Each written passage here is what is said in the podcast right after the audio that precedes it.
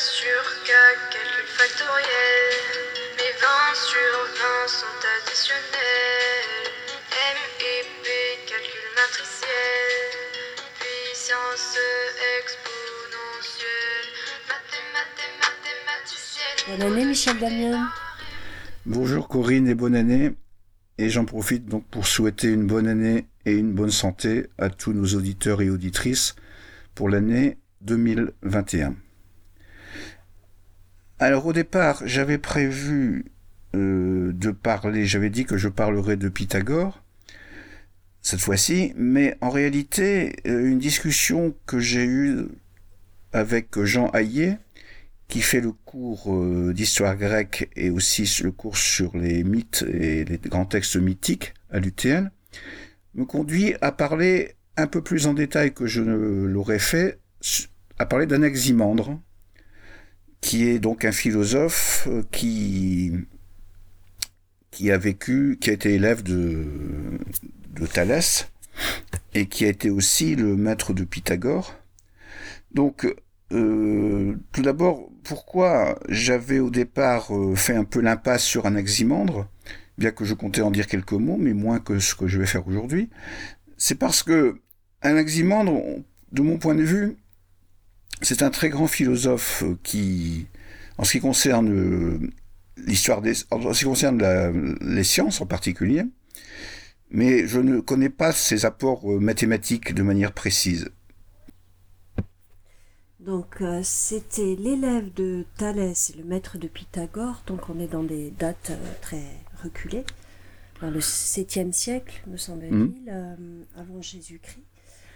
Euh, donc entre, entre Homère et Platon, en fait, hein, dans toute cette période immense euh, dont on a une idée finalement assez confuse, en tout cas pour les non-spécialistes.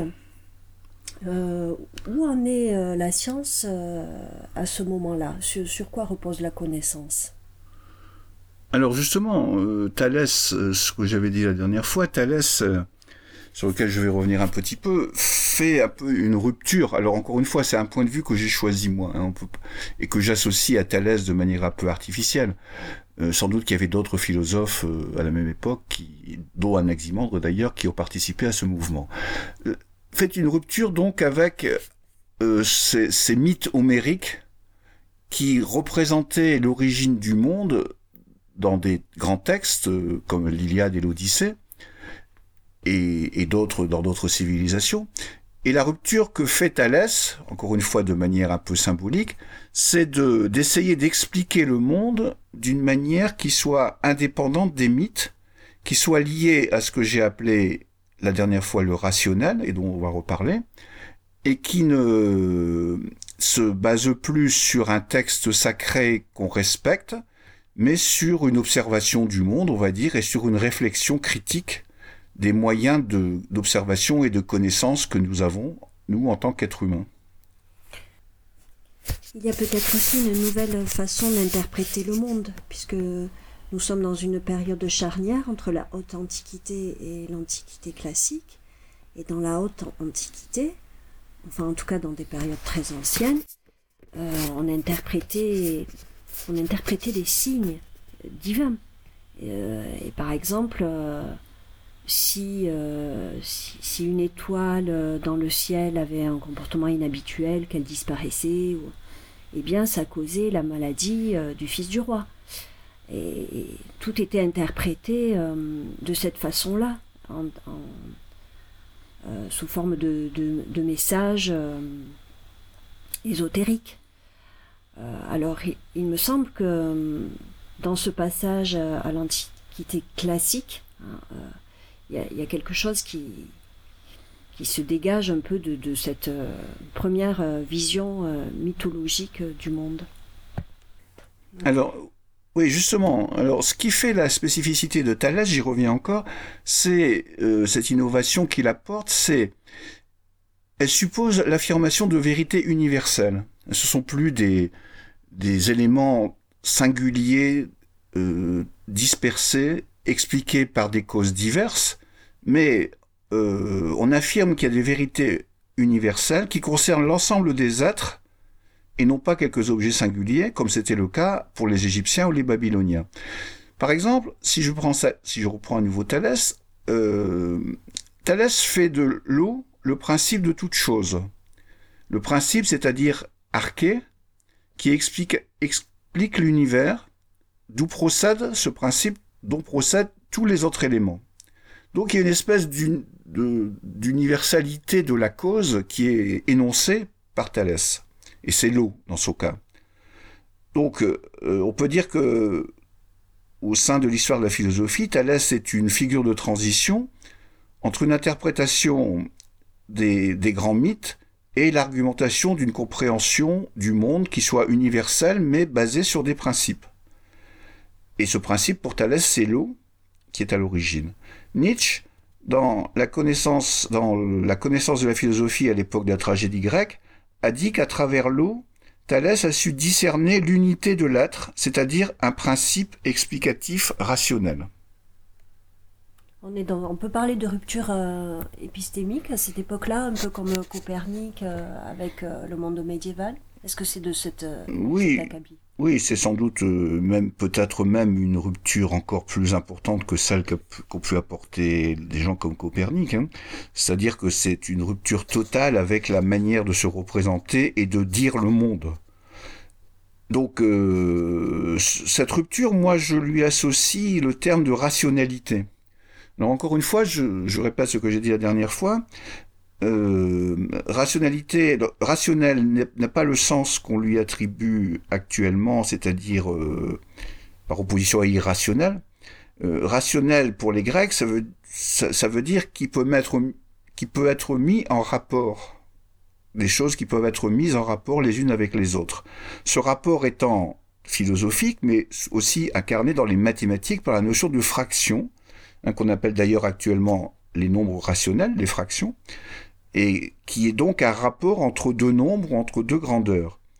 Et donc, euh, pour euh, faire le lien avec ce que j'ai dit avant, euh, le principe qui est incarné par l'eau, chez Thalès, peut donc être vu comme un lien commun, unique, à des explications de phénomènes multiples, de la même façon que la théorie des proportions, celle des fractions donc, permet de comparer des grandeurs différentes en utilisant une unité commune.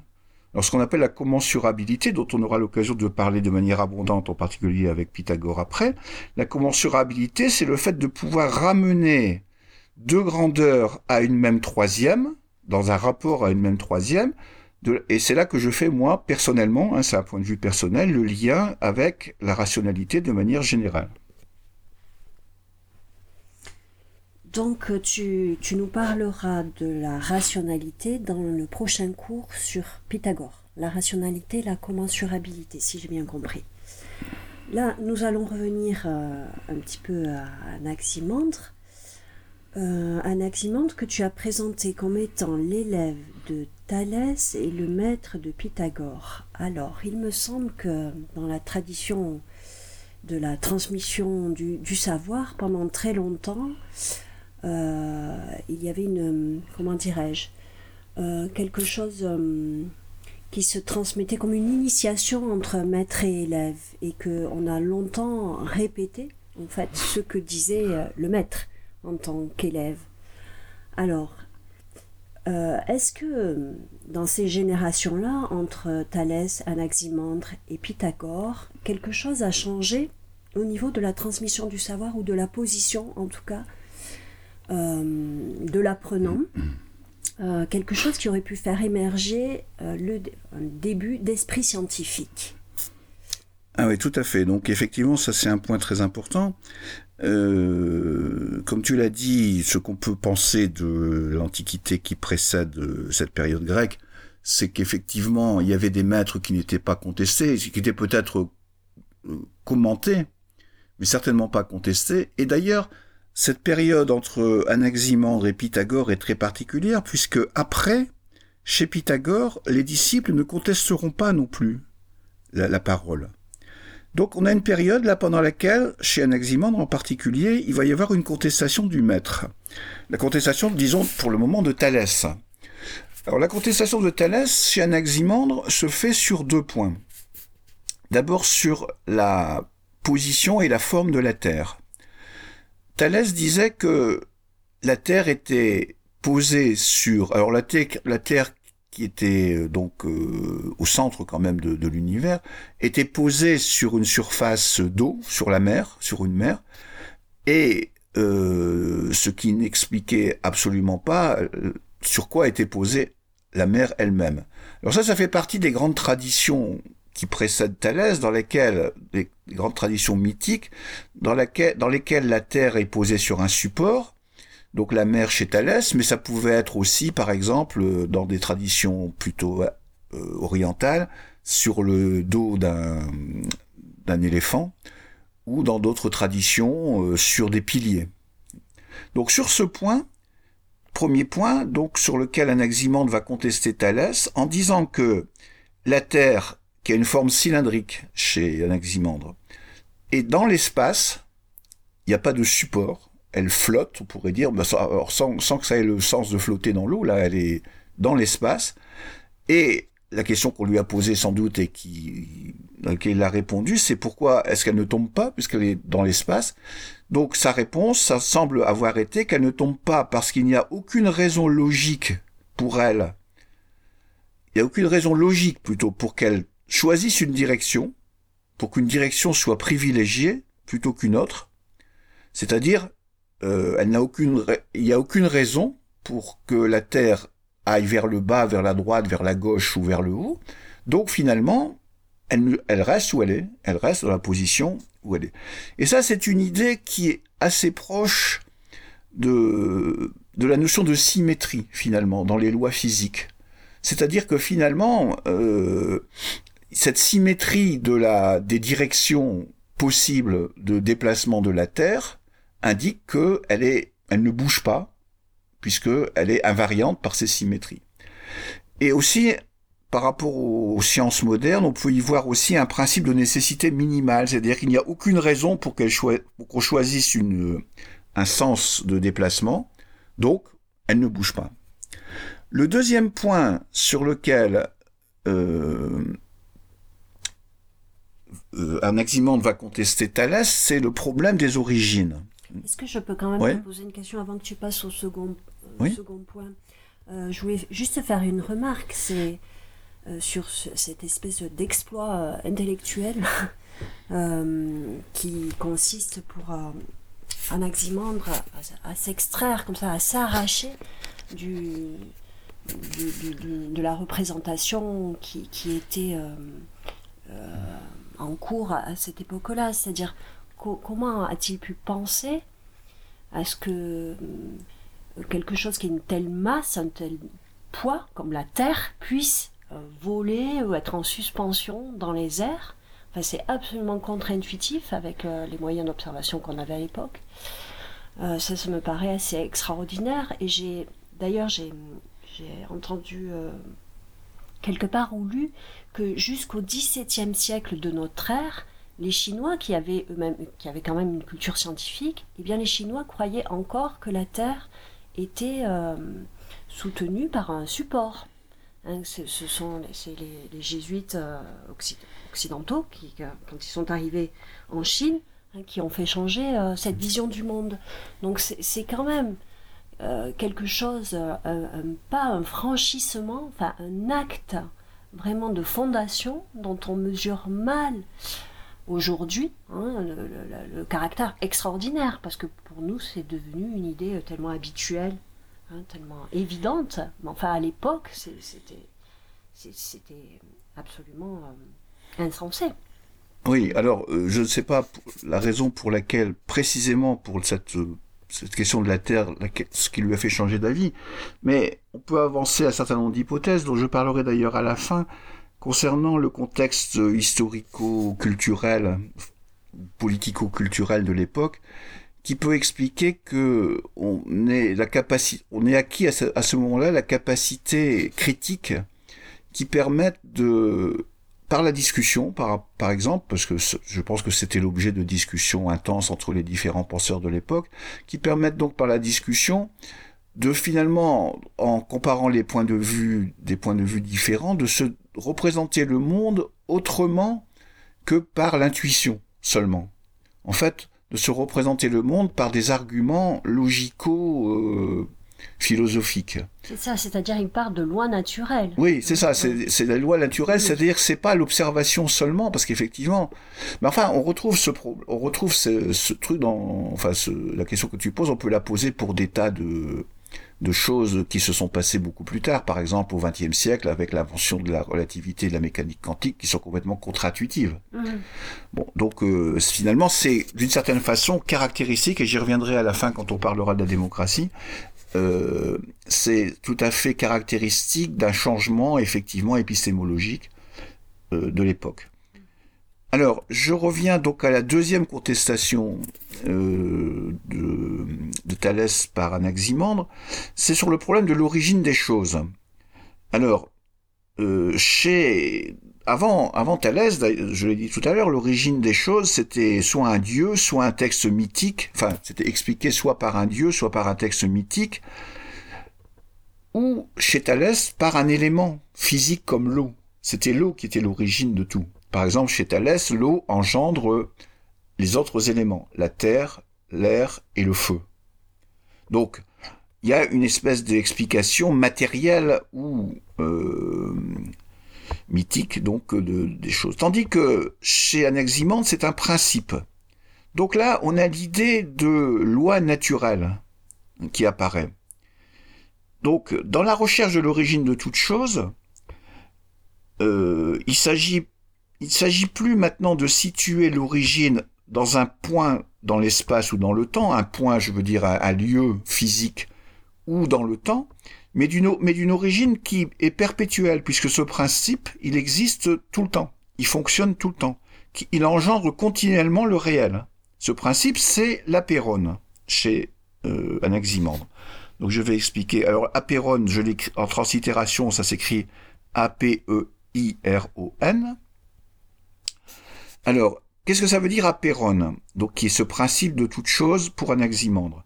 Apérone, étymologiquement, ça vient, alors il y a plusieurs étymologies possibles. Disons, la première, la plus courante, ça vient de péras, qui est la limite, devant lequel on a mis un préfixe privatif, le a péras, apéron, donc, ce qui, donc ce qui est privé de limite. Alors, que ça soit des limites dans l'espace, dans le temps, ou même dans d'autres catégories dont on parlera peut-être après. Et par exemple, pour un grec ancien, dans la représentation qu'il avait du monde, avant même euh, sans doute Anaximandre, euh, la mer est un apérone, puisqu'elle n'a pas de limite. En tout cas, il n'y connaissait pas de limite. On peut parcourir son immensité sans parvenir à, en atteindre les limites. Il y a une autre étymologie proposée, il y a eu des tas de discussions sur ce mot hein, euh, dans la suite. Ça vient de perao, je ne sais pas si je le prononce bien, qui signifie traverser, parcourir, et qui signifierait donc ce qu'on ne peut pas traverser, ce qu'on ne peut pas parcourir. Et c'est pas dans ce cas une idée d'absence de limite, euh, mais c'est trop vaste pour qu'on puisse en découvrir le terme. Alors les traductions d'Apéron varient dans les textes philosophiques qui vont suivre entre illimité, infini, indéterminé, indéfini. Alors là, il y aurait beaucoup de choses à dire. Je vais en dire simplement quelques mots sur la différence entre illimité et infini. Actuellement, et d'ailleurs chez les Grecs euh, très vite, on va faire une différence. Hein. L'illimité, c'est ce qu'on peut toujours prolonger. D'ailleurs, dans l'un des axiomes d'Euclide, il y a l'idée que une droite, c'est un segment qu'on peut toujours prolonger. Mais donc, il n'y a pas vraiment la notion d'infini il y a la notion de capacité à dépasser. Ça, c'est l'illimité. Ça veut dire que c'est en, puissance Oui, alors c'est ce qu'on appelle l'infini potentiel. C'est un projet. Voilà. On peut toujours ajouter un point. Exactement. On peut rajouter même un segment supplémentaire hein, pour les, en ce qui concerne Euclide. Et effectivement, c'est ce qu'on appelle, c'est ce qu'on a appelé très vite l'infini potentiel.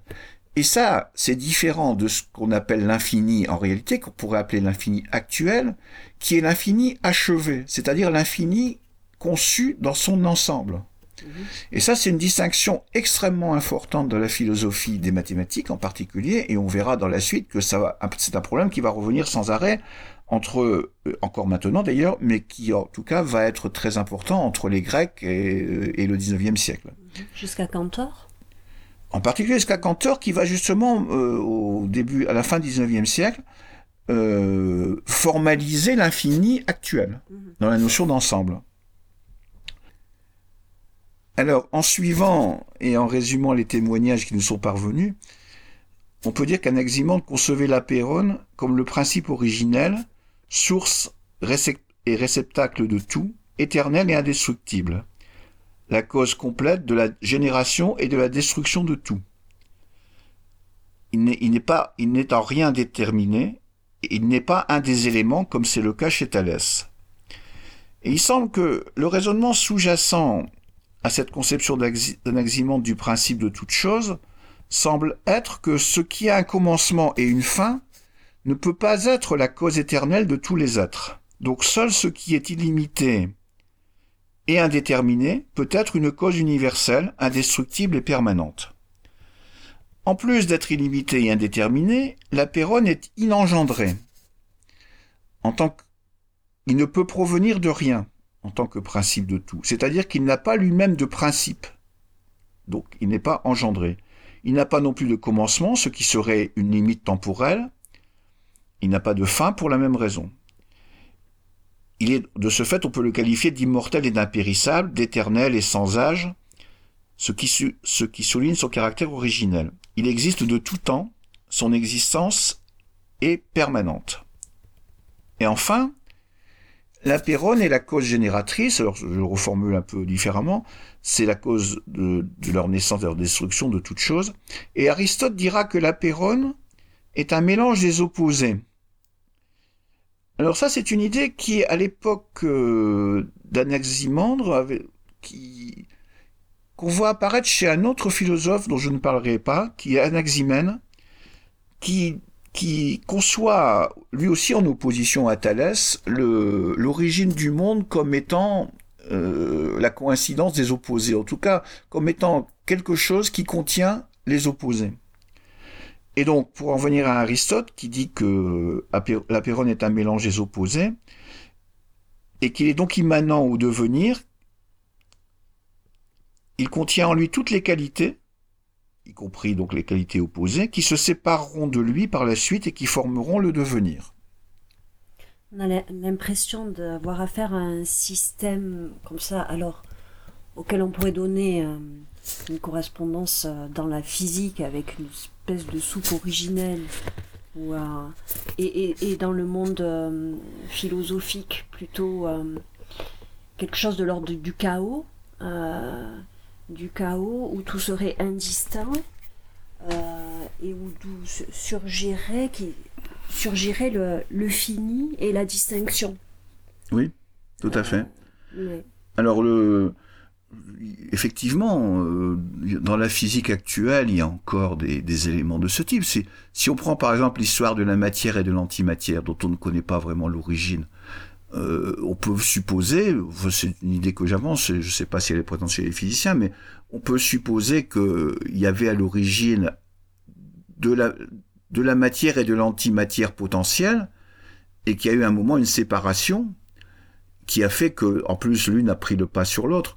Mais donc il y a toujours, il y a, il y a dans beaucoup de systèmes d'explication cette idée de coïncidence des opposés, quoi, d'une certaine façon, ou d'existence simultanée des opposés mhm. dans la, dans ce qui est générateur. Mhm.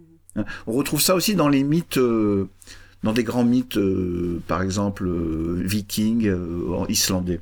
On retrouve ça dans le chaos, effectivement, dans ce que tu appelles le chaos il y a aussi quelque chose qui évoque beaucoup les, grandes religions, les, récits des, euh, des origines euh, dans les religions monothéistes, enfin quelque chose qui, qui, sépare le jour, la nuit. Le, bah, le diable, par exemple. le diable, c'est ce qui sépare, mhm, hein, mhm. c'est-à-dire euh, c'est le contraire du symbole, le mhm. diable.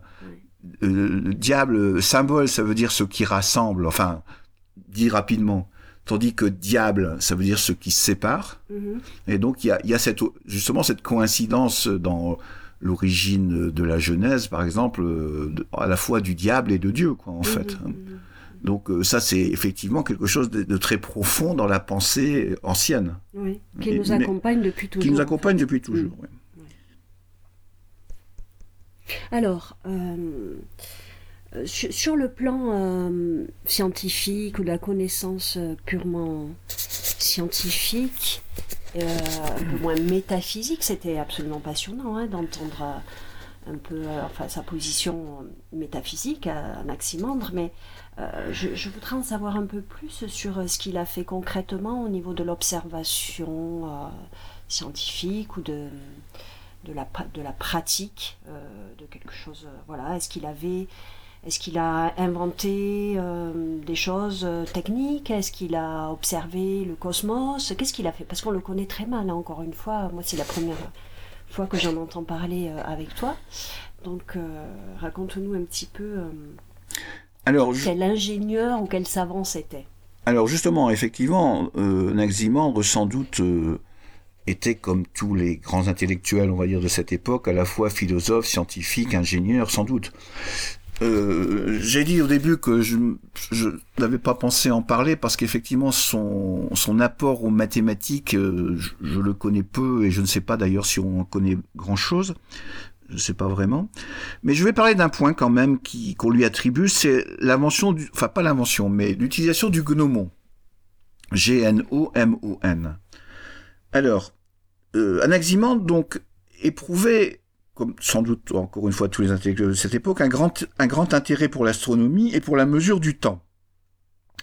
Et on lui attribue l'introduction en Grèce du gnomon qui existait déjà euh, dans d'autres civilisations antérieures, mésopotamiennes par exemple.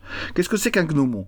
Un gnomon, c'est un objet formé de deux tiges, une grande et une petite, assemblées de façon à ce qu'elles soient perpendiculaires, l'une au bout de l'autre, et perpendiculaires. Et en fait, euh, ce gnomon, euh, il servait à mesurer des distances ou à repérer des positions dans le ciel. D'ailleurs, ce terme est devenu générique de ce point de vue-là après. Mais on peut, le, on peut le voir aussi, en ce qui concerne Anaximandre, comme étant euh, l'objet qui servait à construire des cadrans solaires. C'est-à-dire la tige qu'on pose sur un plan, sur un plan, la tige plus ou moins inclinée, et à partir de laquelle on peut mesurer, en utilisant l'ombre du soleil, on peut mesurer les déplacements de la, course du Soleil. Pardon. Et donc, euh, ce qui permet d'ailleurs d'indiquer deux choses, euh, l'heure et la période de l'année. Et en particulier, ça permettait de repérer ce qui était important pour les cultures, les, solstices. Donc, ce, gnomon, donc cette tige qu'on met sur le cadran solaire, il faut la régler. C'est-à-dire que selon la latitude, c'est d'ailleurs assez complexe, hein, si vous vous intéressez au cadran solaire, il y a des livres là-dessus, je n'ai pas les références en tête, mais vous, pourriez jeter un coup d'œil. C'est assez complexe de, calibrer, on va dire, un cadran solaire, parce que l'heure dépend de la période de l'année, en fonction de l'ombre. Donc, on pense que Anaximandre, une de ses activités, ça a été de se déplacer de ville en ville, par exemple à Lacédémone, on je pense qu'on a des, des textes là-dessus, à Lacédémone, et de ville en ville, donc pour y établir des cadrans solaires et pour les régler. Alors ces cadrans solaires existaient déjà avant lui, avant lui bien entendu, mais il s'en est, il, s'est servi de ces cadrans solaires pour améliorer, on pourrait dire, les connaissances astronomiques et aussi météorologiques, parce qu'il s'intéressait à ça, de l'époque. Alors, l'ombre portée par le cadran solaire indique, disons pour simplifier, l'heure, un jour donné, pour un jour donné. On retrouve là, si vous vous souvenez de ce que j'ai dit sur, Thalès, on retrouve là la légende selon laquelle Thalès s'était servi de l'ombre de la pyramide pour mesurer sa hauteur.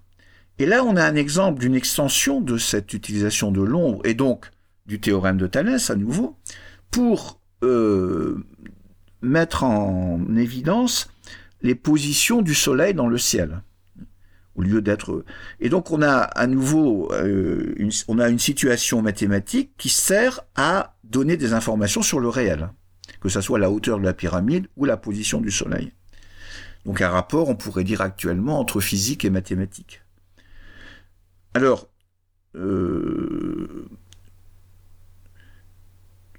ça aussi, c'est une des, enfin ça, c'est un apport fondamental d'Anaximandre qui fait qu'on peut le considérer là aussi comme étant un des précurseurs de la de la science. Pour terminer sur le gnomon, je voudrais dire que cet objet donc euh, physique qui sert à mesurer des distances ou des angles va devenir quand on va aborder Pythagore, un objet théorique qui va permettre d'engendrer les suites de nombres qui sont constitutifs de la théorie des nombres euh, figurés chez Pythagore. Mais je parlerai de ça euh, la prochaine fois. Donc, euh, Michel, à propos de, de, cadran solaire, je vois que l'heure tourne. et, donc, je voudrais quand même, avant que, cesse cette interview, que ça s'arrête. Je, voudrais que tu reviennes quand même à, cette, à ce moment d'invention extraordinaire, euh, aux conditions peut-être qui ont permis que ça se produise. En fait, ça a été un moment de, science laïque. Euh, et donc, euh, comment se fait-il que ce, soit recouvert après? Alors, je vais faire référence là à un livre que je vous conseille, un livre d'un physicien actuel, s'appelle Carlo Rovelli, R-O-V-E-2-L-I. Ce livre s'appelle Anaximandre, le premier scientifique. Il a été écrit il y a une dizaine d'années. Carlo Rovelli, c'est un physicien théoricien qui vit en France actuellement, qui travaille à Marseille, et qui est le spécialiste de ce qu'on appelle la gravitation quantique à boucle, donc l'un des aspects les plus pointus de la recherche en sciences, en physique actuellement sur l'unification entre relativité et mécanique quantique. Et donc le Rovelli, qui s'est intéressé, euh, qui a fait d'Anaximandre son héros, euh, je, vais, je vais le citer d'une certaine façon, pas de manière textuelle, mais je vais m'en servir pour conclure sur euh, cette question de, de l'origine de la science. Alors, ce que dit Carlo Rovelli, c'est que dans la science, ce qui est important, ce n'est pas la vérité dogmatique mais la, mise en œuvre de la possibilité à tout moment de contester, de remettre en question, de questionner les vérités antérieures. Alors là, vous voyez bien le lien avec ce que j'ai dit avant d'Anaximandre, qui a remis en question ce que dit Thalès. Et donc, effectivement, c'est l'un des points de, départ de la critique scientifique. Et actuellement, on pourrait associer ça à la position du philosophe Karl Popper qui concerne la définition de la science comme étant euh, la définition le du caractère scientifique d'un énoncé comme étant un, un, énoncé réfutable. Ce qui peut paraître paradoxal, mais pour Karl Popper, un énoncé scientifique, c'est pas un énoncé vrai, c'est certainement pas un énoncé qui est toujours vrai, encore moins, mais c'est surtout un énoncé dont on peut dire qu'il est faux à un moment donné. C'est-à-dire que même Popper utilise le, terme de falsifiable. Oui, falsifiable ou réfutable. Pas au sens où ça serait truqué, mais au sens où quelque chose permettrait de démontrer qu'il pourrait être faux. Voilà, j'ai dit réfutable effectivement, mais c'est euh, falsifiable dans le langage de Popper, mais ça revient quasiment au même. Hein. Alors, ce que dit, euh, pour en venir à Rovelli, c'est que les conditions sociopolitiques de l'époque ont été propices à la naissance de la science. Alors, ces conditions socio voilà comment il est, Rovelli en parle. Pas de pouvoir centralisé, pas d'autorité religieuse organisée, donc dans la Grèce ionienne du VIe siècle avant Jésus-Christ. Pas de scribes ayant des connaissances cachées, pas de textes sacrés. La ville est une entité autonome où les décisions sont prises par la participation directe des citoyens. Les structures politiques de ces villes sont variables, diverses et complexes. Aristocratie, tyrannie, démocratie, en particulier, le sage Solon. Un Solon, c'est comme Thalès, c'est un des sept sages de l'Antiquité. Le sage Solon, contemporain d'Anaximandre, écrit la première constitution démocratique d'Athènes. Et enfin, ce que dit euh, Rovelli toujours, c'est que de concevoir une structure politique démocratique signifie accepter l'idée que les meilleures idées émergent de la discussion, de la critique publique et du débat, particulier la contestation de Thalès, et non de l'autorité. On peut y ajouter aussi, euh, c'est sans doute un point important, mais sur lequel je ne vais pas détailler, on peut ajouter aussi le fait que l'Ionie, c'est-à-dire la côte euh, turque, hein, je rappelle, euh, le territoire où habitait, de la ville de Milet, l'Ionie était à cette époque un creuset de culture. Il y avait des rencontres avec les Perses, avec les Phéniciens et avec d'autres populations sans doute de marchands. Donc ceci fait pour tout ce que je viens de dire selon Rovelli, fait que alors, je ne sais pas si on peut dire que ce sont les conditions sociopolitiques qui ont permis la science et la philosophie. Moi, je dirais plus généralement que la science, la philosophie, la démocratie, les mathématiques, se sont ont émergé, ce sont et, la politique, donc effectivement, ont émergé ensemble à ce moment-là, dans un contexte très particulier. Ce sont des périodes de l'histoire qu'on rencontre à d'autres moments, hein, par exemple au XVIIe siècle ou à la fin du XIXe siècle en Autriche. Donc en Autriche-Hongrie. Donc il y a des moments comme cela, et là c'est un, grand moment fondateur, hein, cette période ionienne du VIe siècle, dont les, dans, laquelle les conditions euh, permettent l'émergence de quelque chose de totalement nouveau dans la pensée euh, à tous les niveaux merci beaucoup Michel parce que c'est quelque chose qui va nous donner à penser, nous donner à réfléchir, y compris sur les conditions actuelles dans lesquelles se développe euh, l'esprit scientifique. Donc ben, j'espère qu'on va se retrouver très prochainement pour la suite et pour Pythagore. Euh, merci encore pour cet entretien et à très bientôt. Eh bien, je te remercie aussi et puis je remercie aussi l'ensemble des auditeurs qui continuent, j'espère, à nous écouter. À bientôt donc.